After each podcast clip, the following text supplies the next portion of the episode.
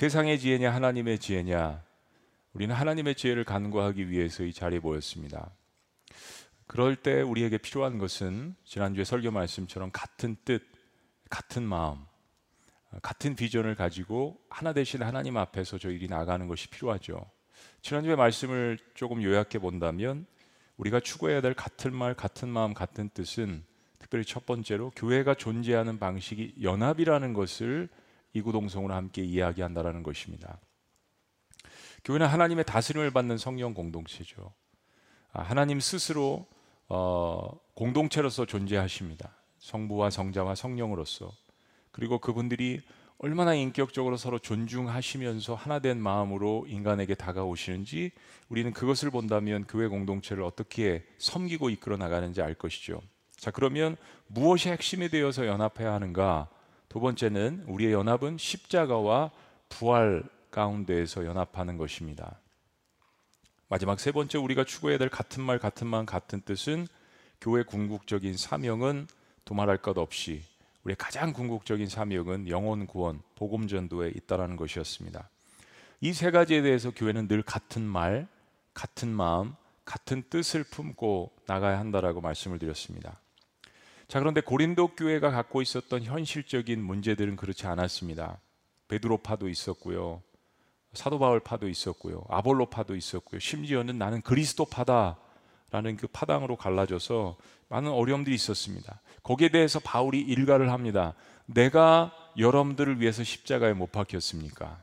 나는 그리스도가 아닙니다. 침례 요한이 이야기한 그 똑같은 이야기를 사도 바울도 역시 이야기합니다. 나는 여러분들을 위해서 십자가에 못 박힌 그리스도가 아닙니다. 나는 하나님이 아닙니다. 당시 고린도 도시에 유행했던 철학은 헬라 철학이었습니다. 로마 제국 가운데 몇몇 안 되는 가장 큰 그러한 지역 가운데 하나가 고린도 지역이었는데, 특별히 헬라 철학은 이 보이는 물질 세계에 대한 근원이 무엇인가, 무엇이 이것들을 보이게 만드는 것에 대해서 관심을 가졌습니다. 그럼 우리 기독교인들도 마찬가지죠. 어떻게 이 보이는 것들을, 어떤 세계에서 이것을 움직일까, 철학의 기본 질문 가운데 하나입니다. 동시에 자연과학적 탐구를 통해서 보이지는 않지만 그 무엇이 있다라고 생각하는 그 정신세계에 대해서 함께 탐구를 했습니다. 이건 우리 그리스도인들에게도 중요한 질문입니다. 그러면서 헬라 철학자들이 내린 결론이 뭐냐면, 알 수 없는 그 무엇이 이 모든 것들을 지배하고 컨트롤하고 있다. 알 수 없는 그 이데아가, 플라톤도 이야기를 했지만 그 이데아가 눈에 보이는 모든 것들의 근거이고 영원이라고 결론을 내렸습니다. 사도행전 17장 말씀에도 보면 사도 바울이 그들과 함께 변론을 하죠. 알 수 없는 그 무엇. 저도 철학을 전공은 아니지만 이렇게 공부를 해봤을 때 철학 교수님 중에 한 분 생각나는 분이 있습니다. 그분은 계속 수업을 하시다가 맨 끝에 마지막에 결론은 항상 그것이었습니다. 그 무엇, 그 무엇, 그 무엇으로 항상 결론을 내렸던 거, 그 한 가지만 생각이 나더라고요. 여러분, 인간이 그 무엇이라는 결론밖에 내릴 수 없는 것이 사실은 인간이 갖고 있는 철학입니다. 알 수 없는 것.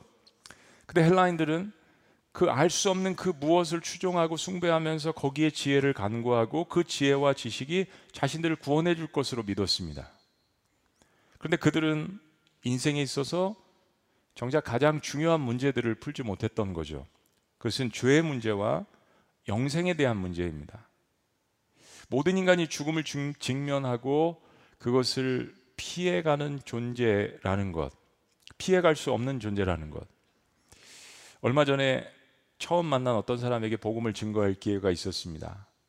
대화를 나누다 보니까 이분의 사상은 이런 거예요. 뭐로 가도 서울로만 가면 된다. 마음 가운데 종교다원주의를 갖고 있었습니다. 그래서 제가 그런 이야기를 했습니다. 종교다원주의의 결론이라는 거는 결국 사람도 신이 될 수 있는 거네요 라는 이야기를 했습니다. 왜냐하면 종교를 창시한 그 사람들이 있는데 결국은 사람도 신이 될 수 있다. 힌두교에서는 사실은 깊숙이 들어가면 그 이야기를 합니다. 사람도 작은 신이 될 수 있다. 설명을 했습니다. 근데 그분도 역시 동의하셨습니다. 그래서 제가 이런 질문을 던졌습니다. 그럼 사람이 사람도 신이 될 수 있다면 사람은 자기 스스로를 죽음에서 구원할 수 있겠네요. 이것에 대해서는 한 번도 생각해 보시지 않은 것 같아요. 굉장히 많은 고민을 하면서 복음으로 연결돼서 예수님 영접하시지 않았지만 복음에 대해서 대화를 나눌 수 있는 귀한 시간을 가졌습니다. 그렇습니다. 헬라인들이 지식을 추구하고 우주의 근원을 탐구하고, 일단 이런 것 자체가 재밌잖아요. 그 자체를 즐기는, 그리고 그것을 논리적으로 표현하는 수사학을 공부하고 숭배하지만 인간의 그 죽음 너머에 있는, 그리고 눈에 보이는 이 세상을 무엇인가 다스리는 그 죽음 너머에 있는 영원과 그들이 생각하는 그 무엇에 대해서는 속수무책이란 사실입니다. 많은 화려한 이야기를 하고 많은 수식어를 등장을 하고 많은 표현을 하고 그럴듯하지만 그 무엇에 대한, 자기 스스로에 대한 인생의 죽음 그 너머에 대한 이야기를 할 수 없다면 인생을 다스리는 그 무엇을 어떻게 발견할 수 있을까요? 아무리 화려한 미사여구를 인생 가운데 꾸미더라도 그 죽음 너머의 이야기를 확신할 수 없다면, 할 수 없다면. 그런데도 고린도 교회에 있는 많은 사람들은 난 아볼로파에 속했다라고 이야기를 하면서 아볼로가 전하는 예수님을 따르기보다는 그가 배운 수사학, 그가 말하는 말의 화려함, 헬라 지식에 박수를 보냈습니다. 아볼로가 가리킨 것은 분명한 예수 그리스도였습니다. 헬라 철학에 그가 물들었을 때 그에게 복음을 전해주었던 사람들이 전해준 것은 그리스도였습니다. 그는 그리스도를 가르치고 있었습니다. 그런데 아볼로파라고 이야기했던 사람들은 아볼로가 가르치는 그리스도를 보지 않고 계속해서 아볼로가 갖고 있었던 헬라 철학을 보게 됐습니다. 고린도 교회를 다니면서도 아직도 내 지혜와 지식이 하나님이 보여주신 십자가보다 더 위대하다라고 생각하는 사람들에게 사도 바울이 오늘 말씀에 이렇게 꾸짖습니다. 19절 말씀, 기록된 바 내가 지혜 있는 자들의 지혜를 멸하고 총명한 자들의 총명을 폐하리라 하였으니 지혜 있는 자가 어디 있느냐, 선비가 어디 있느냐. 선비 즉 유대인을 랍비를 가리킵니다. 이 세대 변론가가, 즉 헬라인 철학자를 이야기합니다. 선비가, 유대인 랍비가, 헬라인 철학자가, 변론가가 어디 있느냐. 하나님께서 이 세상의 지혜를 미련하게 한 것이 아니냐. 하나님께서 세상의 지혜, 인간의 지혜를 미련하게 하셨습니다. 그런데 미련하게 하신 이유가 있습니다. 그냥 말씀드린 것처럼 이 세상의 지혜로는 아무리 뛰어난다고 하더라도 결코 하나님을 만날 수 없기 때문입니다. 하나님은 로마서의 말씀처럼 세상을 창조하시고 그 자연 만물 가운데서 하나님을 알만한 것을, 그 힌트를 그 속에 분명히 두셨다라고 이야기했습니다. 이건 창조주의 고백입니다. 근데 인간은 허망한 지혜로 하나님이 보여주신 것들을 통해서 하나님을 바라본 것이 아니라, 아볼로는 예수 그리스도를 가리켰는데 아볼로가 가리킨 예수 그리스도를 바라본 것이 아니라 아볼로가 갖고 있었던 백그라운드를 흠모하면서 그 헬라 철학을 보았던 것처럼, 하나님은 우주 만물을 통해서 하나님을 계시하셨는데 그 우주 만물을 통해서 하나님을 바라본 것이 아니라 금수와 버러지와 썩을 것들을 오히려 우상 숭배해 왔습니다. 로마서는 이 인간의 지혜를 이렇게 폭로합니다. 로마서 1장 19절, 이는 하나님을 알만한 것이 그들 속에 보임이라, 하나님께서 이를 그들에게 보이셨느니라. 이건 누구도 항변할 수 없는 거죠. 하나님이 그렇게 하셨다고 하니까요.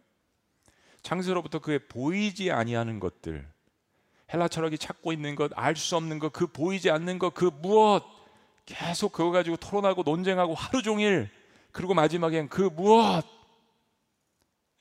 창조로부터 그의 보이지 아니하는 것들, 그의 영원하신 능력과 신성이 그가 만드신 만물에 분명히 보여 알려졌나니. 한번 따라해 보시죠. 분명히. 그렇습니다. 그러므로 그들이 핑계하지 못할지니라. 일반 계시라고 말씀드렸습니다. 구원에 대한 예수 그리스도까지 알 수 있는 것은 아니지만, 아하, 창조주가 이 세상을 창조하였구나. 그런데 인간의 모습은 이렇습니다. 21절, 하나님을 알되 하나님을 영어롭게도 아니하며 감사하지도 아니하고 오히려 그 생각이 허망하여지며 미련한 마음이 어두워졌나니 스스로 지혜 있다 하나. 이것이 고린도 교회의 문제였습니다. 스스로 지혜 있다 하나. 지금 사실은 사도 바울이 쓰는 이 편지는 고린도 교회 밖에 있는 사람들에 대해서 이야기하는 것이 아닙니다. 교회 안에 들어와 있다고 하나 여전히 헬라 철학의 생각을 가지고 세상의 지혜를 가지고 들어와 있는 고린도 교회 일부 사람들을 통하여서 이야기하는 것이죠. 로마서 말씀도 마찬가지입니다. 스스로 지혜에 있다나 어리석게 되어, 스스로 지혜에 있다라고 생각하는 사람은 하나님께서 어리석게 여기십니다. 23절 말씀 다 같이 시작. 썩어지지 아니하는 하나님의 영광을 썩어질 사람과 새와 짐승과 기어다니는 동물 모양의 우상으로 바꾸었느니라. 이게 우리 인간이 갖고 있는 지혜죠. 그 무엇. 그리고 우리 인간이 갖고 있는 지식의 민낯입니다. 첨단 과학을 달리면서도 계속 미신적인 생각을 가지고 자연 만물을 바라보고 그것을 창조하신 하나님 앞에 영광을 돌리는 것이 아니라 오히려 그것을 숭배하는 그런 인간의 1차원적인 지혜로는 하나님을 만날 수가 없다는 것입니다. 그래서 바울은 이렇게 이야기합니다. 18절 말씀, 십자가의 도가 멸망하는 자들에게는 미련한 것이요. 예수님의 십자가 사건은 그렇게 스스로 지혜 있다라고 생각하는 자들에게는 미련한 것으로 보일 수밖에 없다는 이야기입니다. 21절 말씀도 비슷한 이야기를 합니다. 하나님의 지혜에 있어서는 이 세상이 자기 지혜로 하나님을 알지 못하는 거로. 오늘 본 말씀은 계속해서 이 두 가지의 영적인 대결이 펼쳐집니다. 하나님의 지혜, 이 세상의 지혜, 인간의 지혜. 신인식의 문제에 있어서 인간으로서, 사람으로서 과연 신을 어떻게 인식할 것이냐, 그리고 이 세상에 일어나는 일들 뒤에 있는 그 눈에 보이지 않지만 이 세상을 지배하고 있는 것 같건 무엇인가 다스리는 것 같은 그 알 수 없는 그 무엇에 대한 그 인식을 어떻게 하는 것이냐. 인간은 거기에 대한 엄청난 관심이 있습니다. 그래서 철학으로, 종교로, 지식으로, 권력으로, 종교로 많은 것을 다가가려고 노력을 합니다. 자, 그런데 인간은 거기에 도달하지 못하죠. 그렇다면 하나님께서 인간의 구원과 영생에 관한 문제를 해결하시기 위해서 제시하신 하나님의 지혜는 무엇입니까? 자, 오늘 본문 18절 말씀에 이 단어를 씁니다. 십자가의 도라는 단어가 등장합니다. 십자가의 도라는 단어가 그냥 우리 한국 사람들이 볼 때는 십자가의 길, 길도자라고 생각하실 수 있지만 그래도 꼭 틀린 건 아닙니다. 로고스의 이 도에 대한 표현은 헬라어의 이 로고스의 도에 대한 표현은 로고스입니다. 답을 다 말씀드렸습니다. 이 로고스라는 헬라어가 쓰여졌는데 뜻은 이런 겁니다. 인간의 구원을 위해서 하나님께서 제시하신 하나님의 방법, 세상과 맞서는 그 하나님의 지혜, 로고스, 즉 하나님의 말씀을 의미하는 것입니다. 십자가를 제시하시는 그 하나님의 말씀들. 자, 그런데 문제가 있습니다. 이렇게 하나님께서 세상의 지혜와 맞서기 위해서, 사실 이건 우리의 표현입니다. 하나님의 지혜와 세상 지혜는 상대가 되지 않죠. 그러나 우리의 표현으로 세상의 지혜에 있다고 하는 것들에 맞서기 위해서 하나님께서 제시하신 방법은 십자가의 도인데, 이 십자가의 도가 당시에는 거의 대부분의 문화권에서 멸시와 조롱의 대상이었습니다. 십자가에서 죽는 사람들은 노예나 극악무도한 강도 같은 사람들에게 주어지는 형벌이었습니다. 신명기 21장 22절 23절 말씀을 보면 유대인들에게 이것은 부끄러운 일 정도가 아니라 완전 치욕과 수치의 상징이었습니다. 22절, 사람이 만일 죽을 죄를 범함으로 내가 그를 죽여 나무 위에 달거든. 이 전통이 사실은 구약시대 유대인들에게도 있었다는 거죠. 그 시체를 나무 위에 밤새도록 두지 말고 그날에 장사하여 네 하나님 여호와께서 내게 기업으로 주시는 땅을 더럽히지 말라. 그 정도로 십자가의 형벌은 아주 멸시를 받는 것이었다는 이야기입니다. 그러면서 이 한마디, 나무에 달린 자는 하나님께 저주를 받았음이니라. 여러분, 이 당시에 이 전통 유다인들의 생각, 이 말씀에 나타난 것들을 이해하셔야 합니다.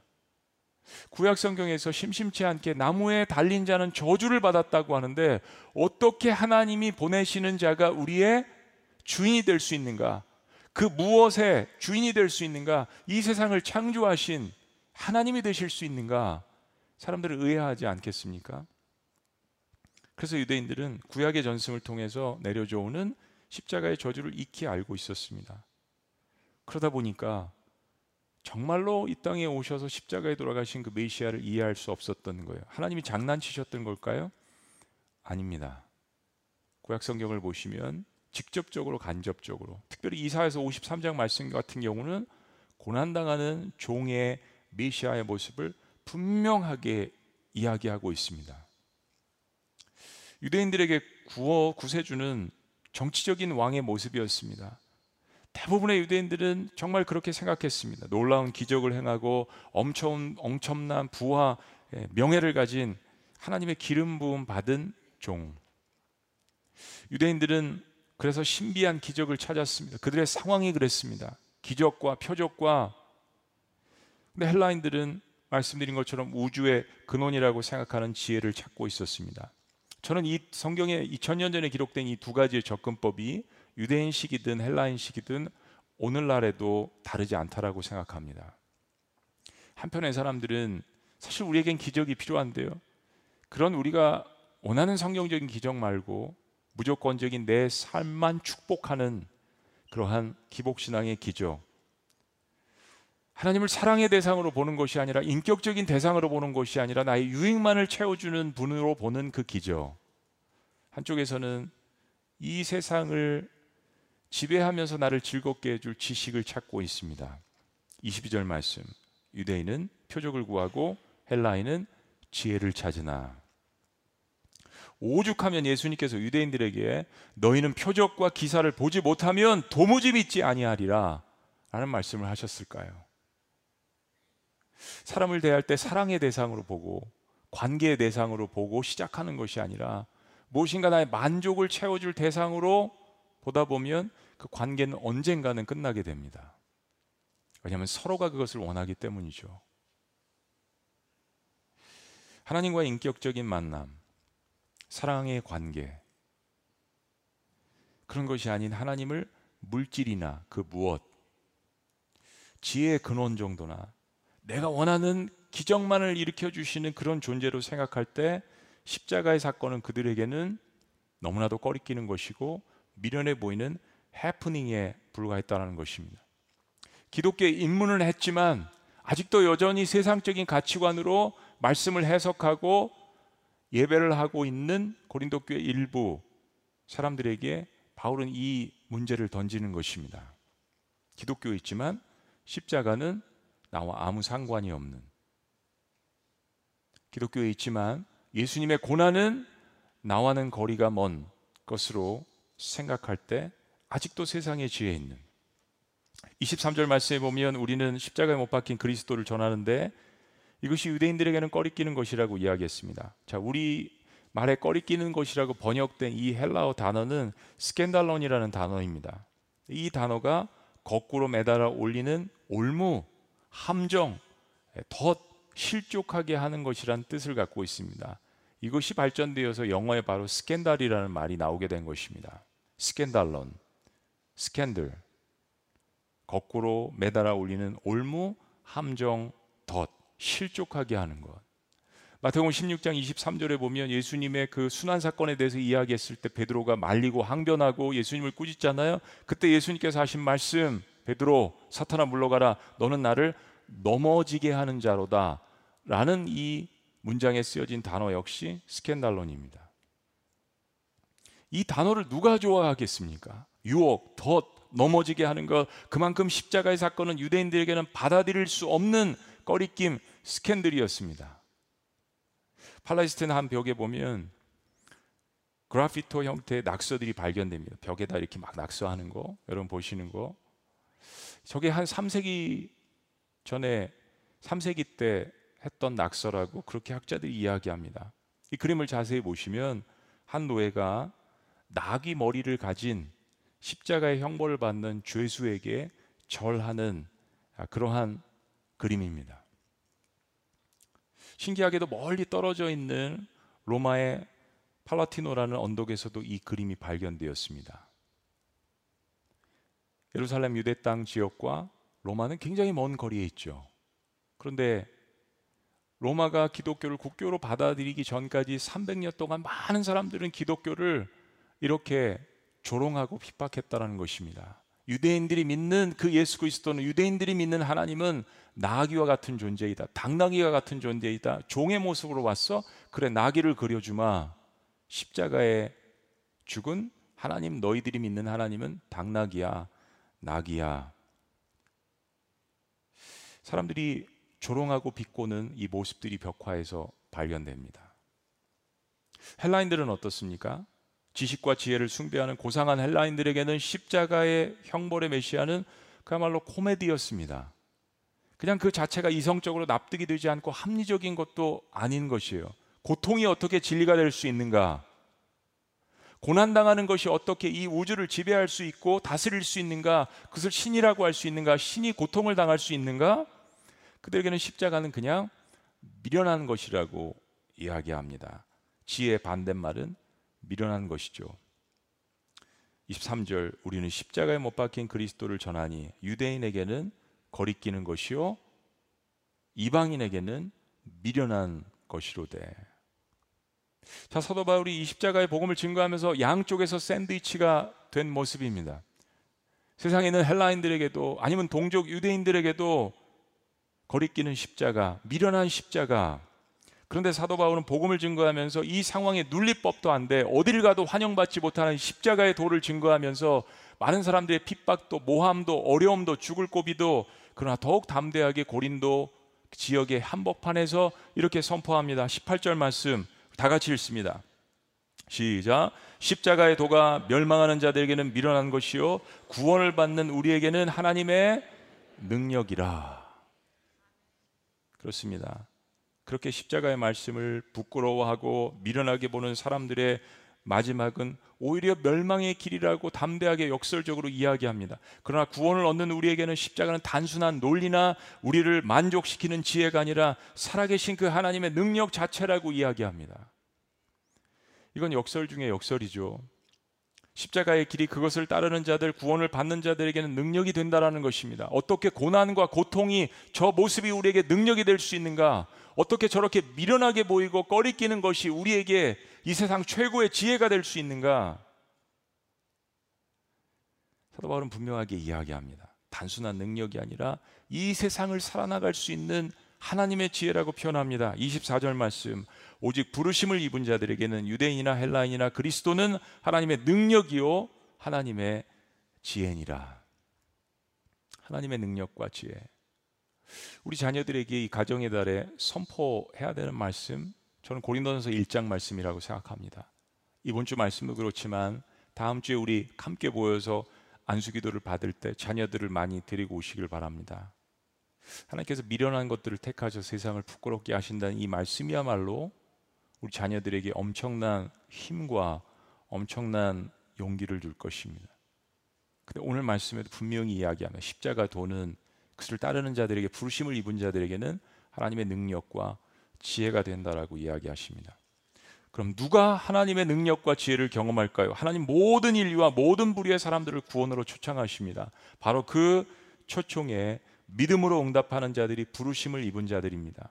유대인도 좋고 헬라인도 좋고 강도도 좋고 귀신 들린 자도 좋고 세리들도 좋고 창기들도 좋고 그가 누구든지 그 부르심에 응답하는 자들에게, 그 초청에 응답하는 자들에게, 영접하는 자들에게 하나님의 자녀가 되는 권세를 주셨으니, 십자가 사건, 그리고 십자가를 따르는 길이 부끄럽고 미련해 보이는 것 때문에 전통과 기적을 중요시 여기는 유대인들, 그리고 지식과 지혜를 숭배하는 헬라인들이 싫어해서 아무도 이 십자가를 따르지 않을 것 같았지만, 그러나 너무나도 신기하게 미련하게 보이는 십자가는 그것을 미련하게 따르는 사람들에게 놀라운 기적과 능력과 지혜를 가져다 주었습니다.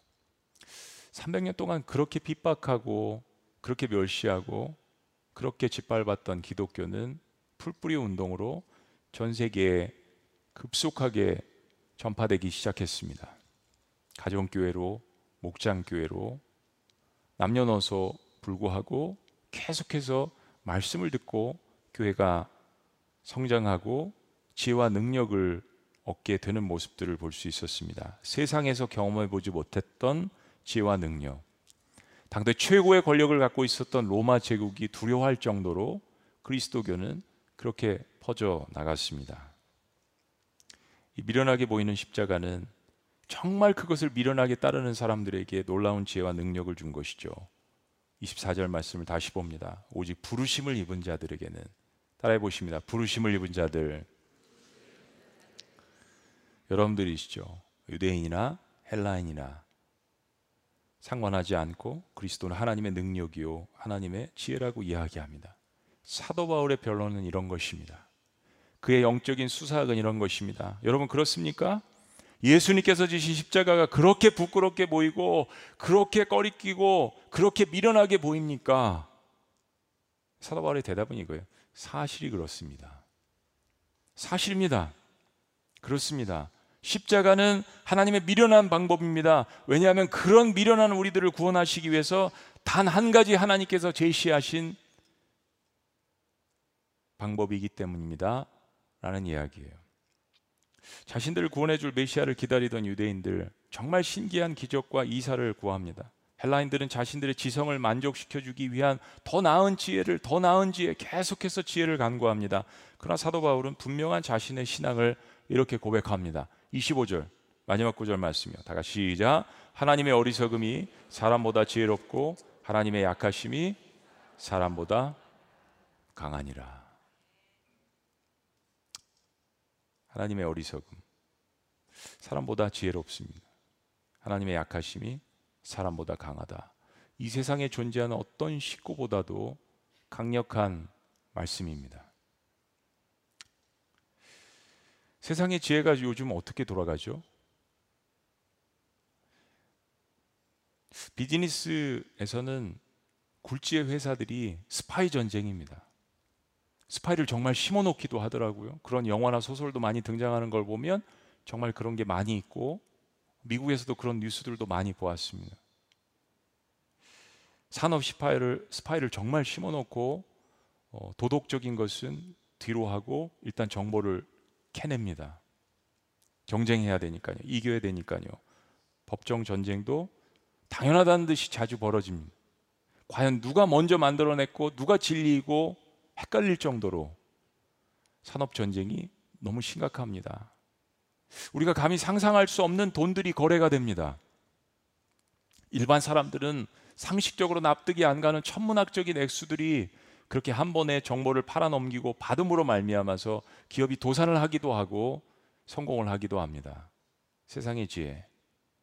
여러분 정치 세계도 마찬가지 아닙니까? Political Science라는 그런 과목이 생기고 박사학위도 생기고 정치학을 연구할 정도로 과연 정치라는 것이 무엇인가? 그런데 그렇게 많이 공부해서 많은 사람들이 정말 부를 같이 함께 나누면서 정말 더 좋은 세상을 우리가 이룩해서 살고자 하는 Political Science, 정치학조차도 그 안에는 엄청난 음모와 엄청난 배신과 이 세상의 지혜를 통하여서 서로들 다투는 모습들을 봅니다. 여러분 저희가 속한 나라, 저는 늘 대한민국을 위해서 기도할 때, 미국에서 이제 저희 조국이라고 생각하면서 기도할 때는 사실 해외에서 보면 너무 작은 나라예요. 러시아, 중국, 북한, 일본, 어디 갈 데가 없어요. 여러분 사실 우리나라의 현실은 그렇습니다. 이 동북아의 정세는 전 세계에서 주목하고 있는 정세입니다. 북한이 미사일 한번 쏠 때마다, 핵을 개발했다는 이런 뉴스를 할 때마다 전 세계 증시가 왔다 갔다 하지 않습니까? 그러다가 정말 전쟁과 내전이 일어나는 지역들이 있습니다. 아프리카의 몇몇 나라들은 내전을 10년 이상 겪고 있습니다. 심지어 8살짜리 아이가, 7살짜리 아이가 총을 메고 상대방 마을에 가서 어른들을 총으로 난사하기도 합니다. 세상에서 일어나고 있는 일들이에요. 미얀마 사태가 그렇고 10년 된 시리아 사태가 그렇고, 사도 바울이 예수를 만났던 다마스커스, 다맥색에서 얼마나 많은 사람들이 전쟁으로 인해서 죽어갔습니까? 전 세계가 모여서 무기를 공급합니다. 시리아 내전, 아프가니스탄 사태가 그렇고, 아프리카 여러 나라의 내전 사태가 그렇습니다. 그리고 최근에 일어난 러시아의 우크라이나 침공을 저희들은 매일 뉴스를 통해서 경험하고 있지 않습니까? 세상의 지혜들이, 권력들이 서로를 뽐내고자 권력들이 상충하고 전쟁을 일으키고 죽이고 파괴하고 인간의 탐욕스러운 지혜로 말미암아서 수많은 인공 자연 재해들을 만들어내고 수많은 범죄의 문제들이 세상을 시끄럽게 하고 있습니다. 이게 세상의 지혜일까요? 유토피아를 만들고자 하는 세상의 지혜일까요? 그럼 반대로 하나님의 역사는 어떻게 이루어질까요? 오늘 말씀을 준비하면서 오래전에 있었던 한 사건이 떠올랐습니다. 선교지에서 사실 많은 일들이 일어나는데요, 2012년 8월 25일에 일어난 사건이었습니다. 한 작은 사건이었는데 참 저의 마음을 아프게 했던 사건이었습니다. 당시에 제가 도미니카 선교를 준비하고 있었던 때였거든요. 도미니카에서 CMI 교단 선교사님으로 파송을 받아서 15년 동안 선교를 하시고 계셨던 선교사님께서 순교를 하셨습니다. 이성철 선교사님이란 분이셨는데 정말 예수님 닮은 모습으로 너무나도 귀하게 선교를 하셨어요. 그곳에서 아이들을 낳았습니다. IT 대지진 기억나시죠? 도미니카와 IT는 큰 섬에서 서로가 이렇게 남북처럼 갈라져 있습니다. 서동으로. IT에 지진이 일어나서 100만 명 이상의 사람들이 도미니카 공항으로 갔잖아요. 그 난민들을 돌보고 그들에게 복음을 증거하는 그런 사역들을 너무나도 귀하게 아름답게 감당하고 계셨습니다. 근데 8월 25일 날 토요일 사역을 마치고 나오는 길에 오토바이를 타고 가던 두 교환이 총을 발사했습니다. 근데 그 총알이 선교사님의 복부를 관통하고 많은 피를 흘리고 그리고 병원으로 이송됐지만 의료시설이 열악해서 숨을 거두시고 말았습니다. 문제가 뭐였냐면 가족들이 다 함께 있었던 거예요. 사모님은 그 모습을 보고 실신했고 아이들은 그 아빠가 총에 맞고 죽어가는 그 모습을 보고 있었던 거예요. 10살 남짓한 두 아이들, 이상후 스트레스 장애를 앓았습니다. 바로 앞에서 아버지가 총에 맞아서 순교하는 그 모습을 보았으니까요. 그게 얼마나 평생 동안 충격이겠어요. 하나님을 위해서 나의 모든 삶을 뒤로하고 한 사람도 아는 곳이 없는 언어와 문화와 모든 것이 낯선 그 땅에 가서 그것도 또 아이티에서 대지진이 일어나서 온 또 다른 민족들을 섬기기 위해서 수고하고 애쓰는 그 아버지의 모습을 보고 얼마나 사랑하고 존경했을까요? 그런데 어느 날 기도를 마치고 사역을 마치고 나오는 그 순간에 아무도 예상하지 못했던 그 상황 가운데에서 날아온 교환의 총탄으로 말미암아서 아버지는 한순간에 주님 품으로 갔습니다. 가족이 그것을 극복하는데 오랜 시간이 걸립니다. 십자가를 따르려고 했는데 그 먼 선교지까지 가서 아이들을 낳고 복음을 증거했는데 십자가가 마치 메시, 엉망진창인 것 같습니다. 때로 우리의 삶이 그럴 수 있습니다. 주님 잘 따르려고 할 때, 섬기려고 할 때, 사랑하려고 할 때, 주님 주신 그 부르심에 응답하려고 할 때 그렇게 보일 때가 있습니다. 사실 십자가 자체는 메시합니다. 엉망진창인 것처럼 보입니다. 그 나무에는 사형수들이 죽을 때 그들이 십자가에 못 박이기 때문에 그들의 살점과 그들의 피가 그 나무에 흥건하게 고여 있습니다. 우리의 삶도 우리의 사역도 그럴 때가 있습니다. 내가 왜 주님 더 사랑하고 더 기도하고 주님 앞에 나아가는 것 같은데 하나님 세상의 지혜를 구하지 않고 하나님의 지혜를 구하고 내가 하나님 좋아서 사랑해서 주님 앞으로 나오는데 왜 제 삶 가운데 이런 일들이 있을까요? 라고 주님 앞에 항변할 수 있습니다. 그래서 다시 일부의 고린도 교인들은 초대교회 공동체를 살아갔던 사람들은 세상의 지혜로 돌아가고자 했습니다. 유대인들은 과거의 자신들의 율법으로 돌아가고자 했습니다. 세상의 지혜냐 하나님의 지혜냐, 사실 이 두 가지의 질문은 우리의 삶 가운데, 저와 여러분들의 삶 가운데 언제 어디서든 항상 일어날 수 있는 사건입니다. 근데 주님께서 우리에게 분명하게 말씀하십니다. 예수님도 그렇게 내 아들도 십자가에 돌아가지 않았느냐. 사실 선교사님은 그것을 위해서 사신 거죠. 가족들과 자녀들은 시간이 지남에 따라 하나님의 뜻을 알게 됩니다. 이런 순교적인 사건이 어떤 의미가 있을까요? 오늘 21절 말씀 이렇게 이야기합니다. 하나님의 지혜에 있어서는 이 세상이 자기 지혜로 하나님을 알지 못함으로 하나님께서 뭐에 미련한 것이요? 전도에 미련한 것으로 믿는 자들을 구원하시기를 뭐 하셨다고요? 기뻐하셨도다. 그렇습니다. 전도에 미련한 것, 선교사님의 삶이었습니다. 순교의 피는 결코 헛되지 않습니다. 사랑하는 여러분, 2000년 전 우리를 위해서 흘려주신 예수 그리스도의 피가 헛됐나요? 예수님을 따랐던 그 제자들의 순교의 피가 헛됐나요? 히브리서에 기록된 그 수많은, 구약부터 이어져 온 수많은 주님을 사랑했던, 하나님을 사랑했던 사람들의 피가 헛됐나요?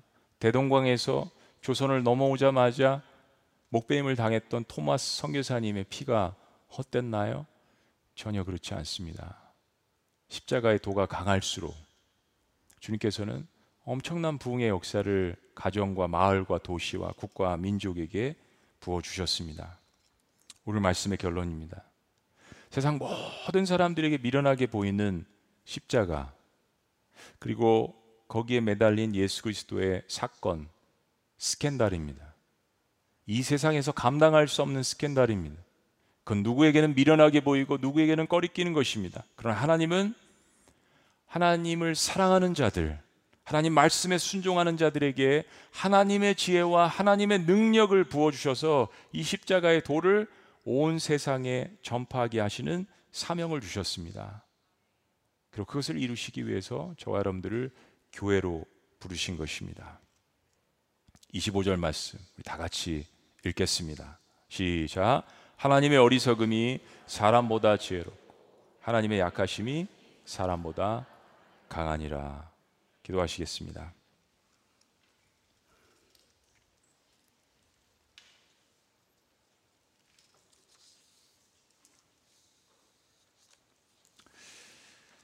사랑하는 여러분, 어떤 사람들이 이 하나님의 미련한 것을 받아들일까요? 오늘 말씀에 하나님의 미련한 것, 하나님의 어리석은 것이라고 이야기합니다. 이 십자가를 어떤 사람들이 받아들이겠습니까? 나도 고난당했는데 내가 믿으려고 하는 저 예수님도 고난당했네. 그분 하나님의 아들이신데 난 죄인이니까 당연히 고난을 받지만 그분은 하나님의 아들이신데 그분도 고난당하시네. 네. 그런데 그 고난은 바로 나의 죄와 허물과 나의 고난을 사해 주시기 위한 것이었구나 라는 것을 깨닫는 사람들이 이 하나님의 미련한 것처럼 보이는 십자가의 도를 받아들이지 않겠습니까? 하나님은 그런 사람들을 부르십니다. 그리고 그런 사람들을 사용하셔서 하나님의 능력과 지혜를 부어주시고 이 세상을 복음으로써 섬기고 다스리는 그 사명을 주시기를 기뻐하십니다. 오늘 기뻐하신다라고 말씀하십니다. 기뻐하신다. 십자가에서 끝나지 않는 거죠. 여러분 삶에 고난과 어려움이 찾아왔을 때 나는 여전히 세상의 지혜와 세상의 방법을 택하는가, 아니면 또 어려운 결정을 하는 듯하지만 하나님의 지혜를 찾고 간구하는가. 그것은 우리의 수많은 삶의 선택과 결단에 있어서 우리를 다르게 만듭니다. 믿음이 우리를 다르게 만드는 것이죠. 하나님 말씀에 대한 십자가 도, 그 하나님 말씀에 대한 반응이 우리를 지혜롭게 하는 것입니다. 우리를 다르게 만드는 것입니다.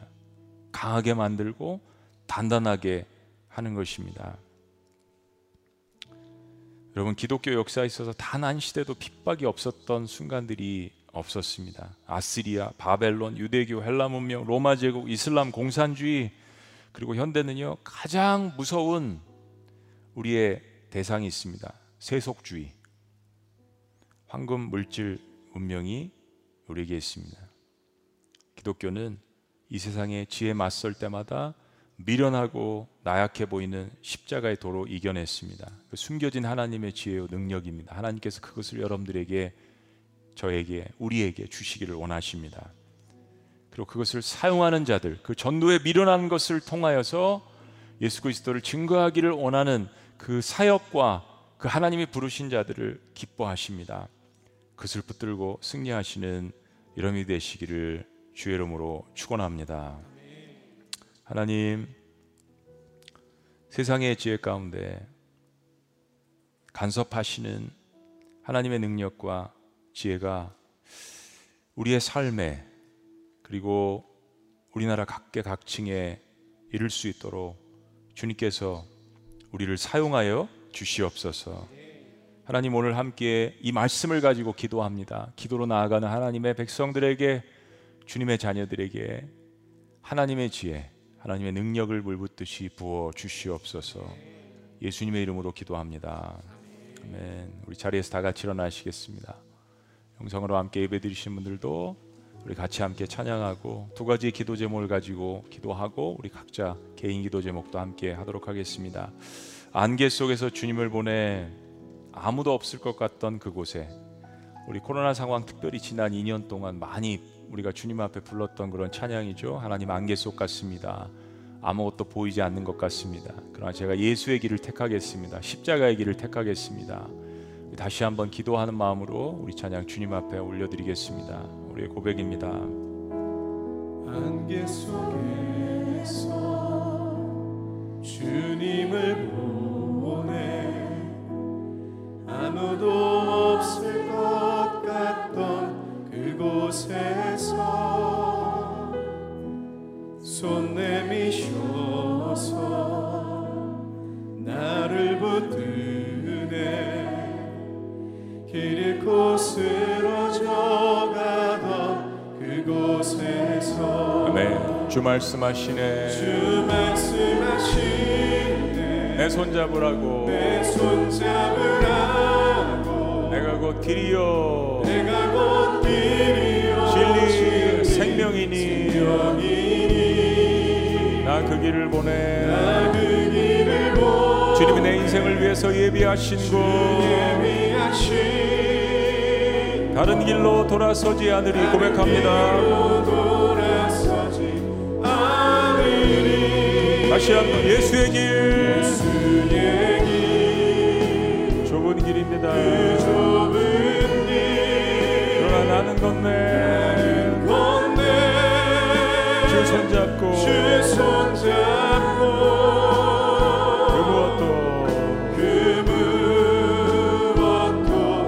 두렵지 않네. 주님 주신 약속 내게 있으니. 세상의 지혜, 세상의 길, 세상의 길, 그 험한 길, 그러나 승리하네. 승리하네.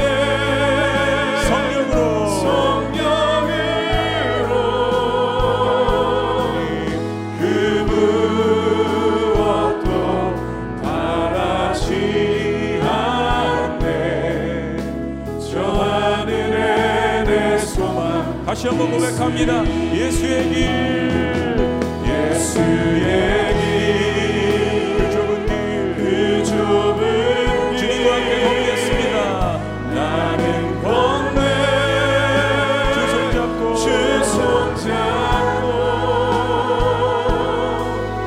그 무엇도 두렵지.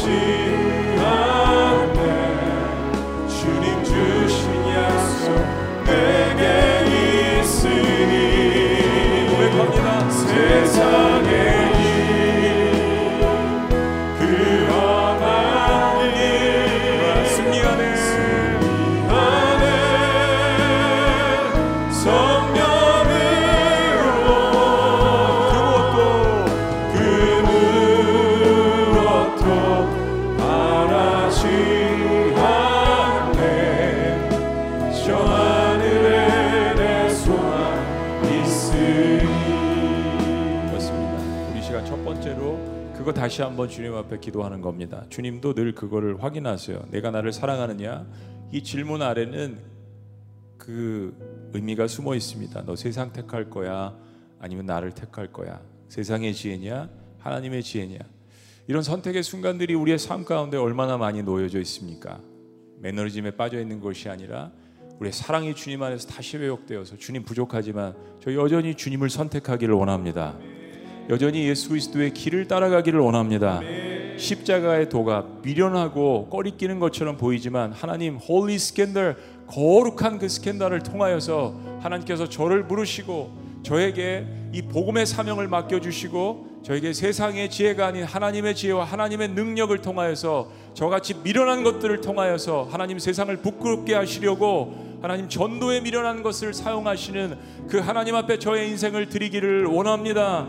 십자가의 도가 저의 삶의 중심이 될 수 있도록 역사하여 주시옵소서. 우리 다시 한번 그런 마음으로 주님 앞에 우리의 삶을 드리고 재점검하고 주님 앞에 기도하며 나가는 시간이 되었으면 좋겠습니다. 우리 함께 주여 외치시고 기도할까요? 주여!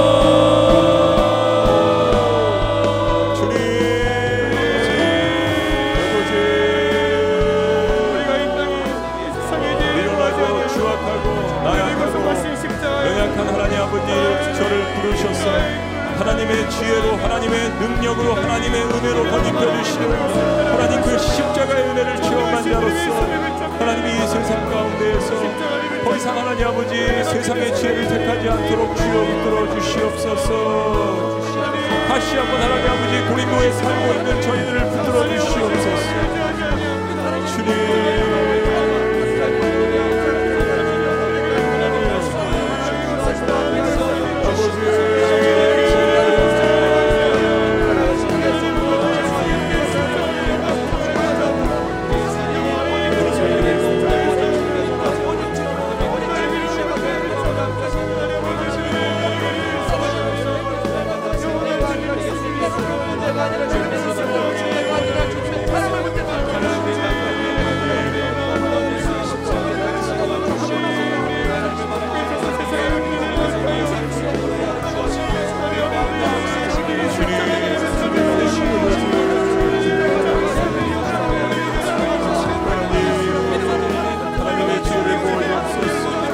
성령의 역사를 부어주시옵소서.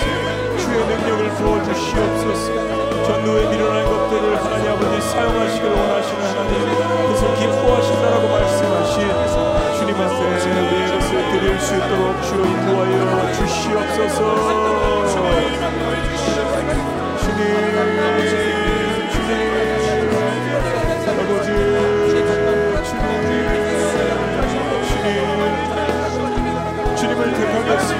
택하겠습니다. 주님을 선택하겠습니다. 십자가의 도를 선택하겠습니다.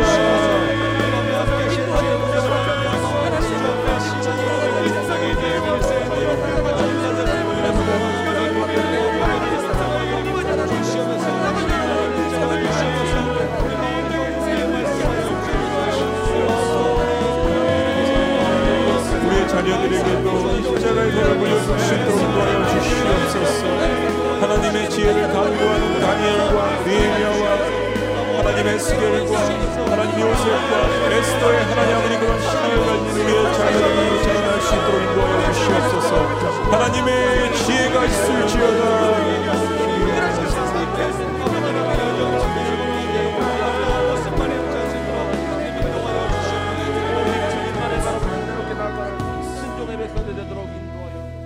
살아계신 하나님 아버지, 주님 앞에 나와서 예배하고 또 저희들이 주의 신앙을 고백하며 함께 기도하고 여기서 힘을 얻지만 또 세상에 나가서 하나님 고린도 한복판에 살다 보면 하나님 참 세상의 지혜를 선택하고 싶은 그런 유혹들과 생각들이 우리를 괴롭힐 때가 있습니다.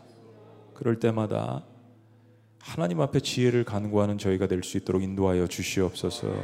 후회 주시고 꾸짖지 아니하시는 야고보서 말씀처럼 하나님 그 지혜를 우리에게 주신다고 하셨으니 지혜의 근원이 되시는 그 하나님을 경외하고 사랑할 때 왜 우리에게 하나님께서 성령의 역사를 통하여서 하나님의 지혜를 주시지 않겠습니까? 전도에 미련한 것, 나 같은 영혼을 사용하셔서 하나님의 지혜와 하나님의 능력과 하나님의 은혜가 온 세상에 선포되는 것을 기뻐하시는 하나님, 사랑하는 주의 백성들, 이 세상 고린도 한복판에서 치이고 연약하고 때로 힘들고 포기하고 싶을 때마다 저들을 다시 부르셔서 하나님의 지혜와 하나님의 능력으로 덧입음을 얻을 수 있도록 축복하여 주시옵소서. 우리의 자녀들에게 그런 신앙을 물려줄 수 있도록 인도하여 주시옵소서. 기도의 야성이 회복될 수 있도록 인도하여 주시옵소서. 하나님의 말씀의 권능의 역사가 저들을 사로잡을 수 있도록 주여 인도하여 주시옵소서. 느헤미야 기도를 통하여서 느헤미야 같은 다음 세대들이 일어날 수 있도록 인도하여 주시옵소서. 하나님, 이 십자가의 돌을 물려주는 저희 세대가 될 수 있도록 인도하여 주시옵소서. 두 번째로 기도할 때 이제 지방선거가 다가옵니다. 이 세상에서 완벽한 나라는 없습니다. 저희들은 최선을 다해서 이 땅에 있는 정치 지도자들을 위해서 기도하지만 우린 그 영원한 나라가 완벽할 것임을 알고 때로 이 땅에서 실망도 하고 힘들 수 있습니다. 그러나 최선을 다하여서 다니엘과 느헤미야와 에스더와 같은 요셉과 같은 그런 하나님을 경외하는 사람들이 세워질 수 있도록 최선을 다해서 기도하는 것은 우리의 몫입니다. 그러한 자녀들, 그러한 리더들을 다음 세대들을 키워내는 것은 우리의 몫입니다. 세상의 법이 제정될 때 하나님을 경외하고 두려워할 수 있도록 하나님께서 창조하신 그 생명의 원리에 벗어나는 법들이 제정되지 않도록 우리 지방선거를 위해서도 기도하겠습니다.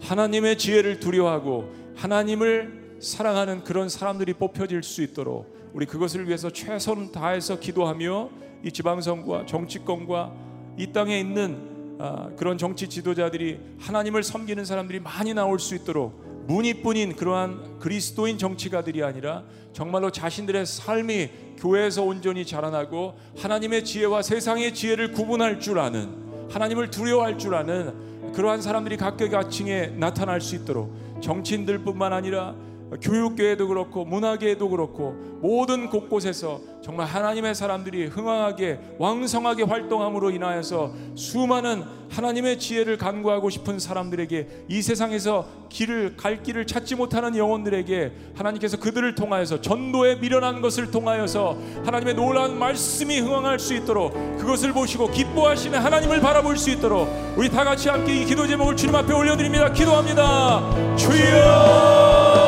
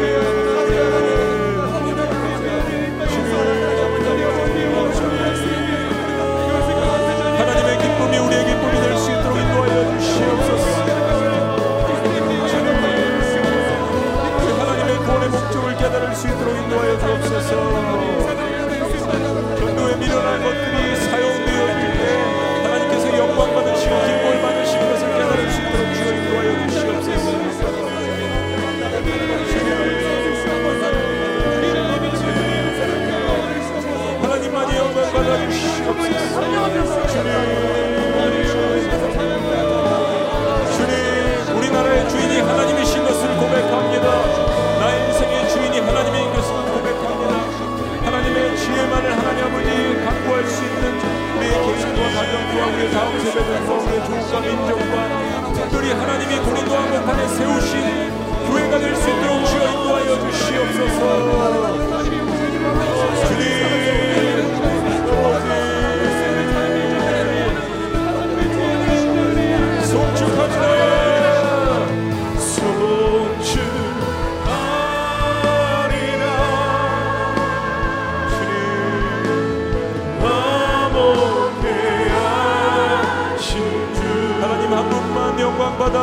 주시옵소서. 나의 모든 죄 깨끗게 하셨네.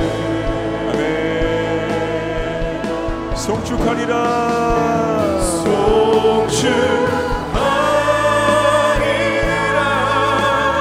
귀하신 어린양 귀하신 어린양. 아멘.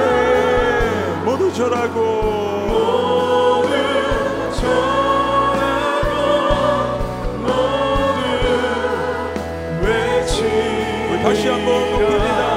송축하리라. 주님만이 우리나라의 주인이십니다. 우리 인생의 주인이십니다. 송축하리라. 화목케 하신 주 화목케 하신 주.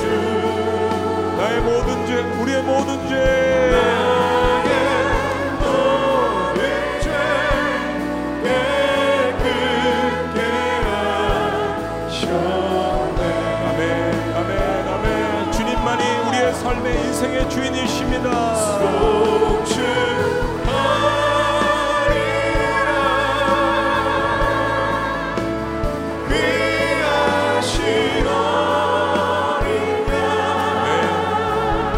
모두 절하고 모든 절하고 모든 외치리라.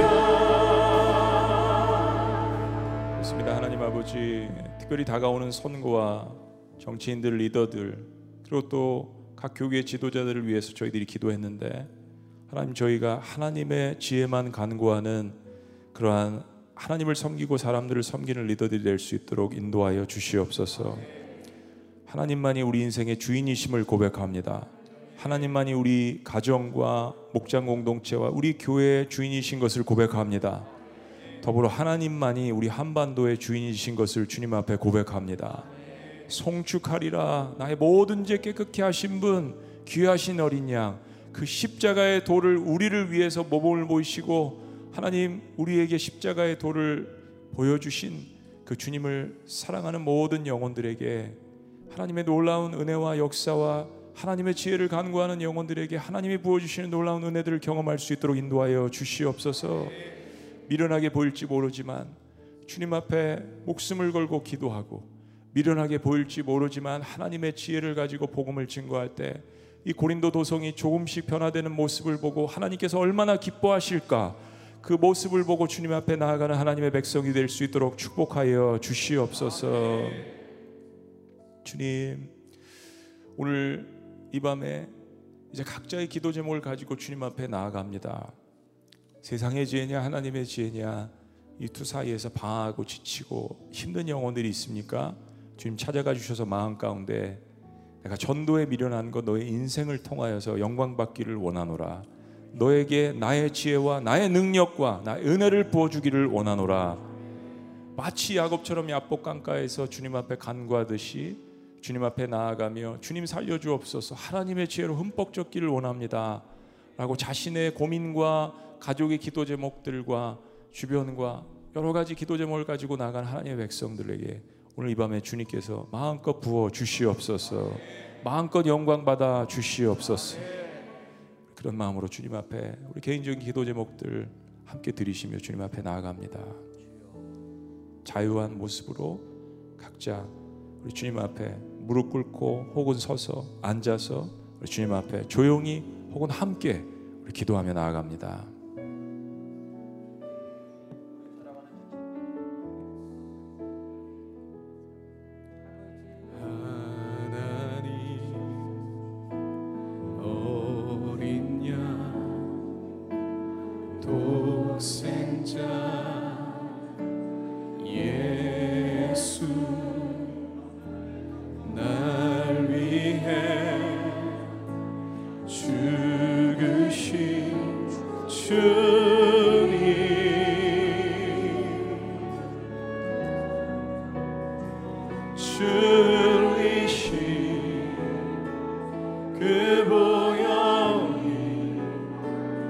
나의 죄를 정결케 하소서.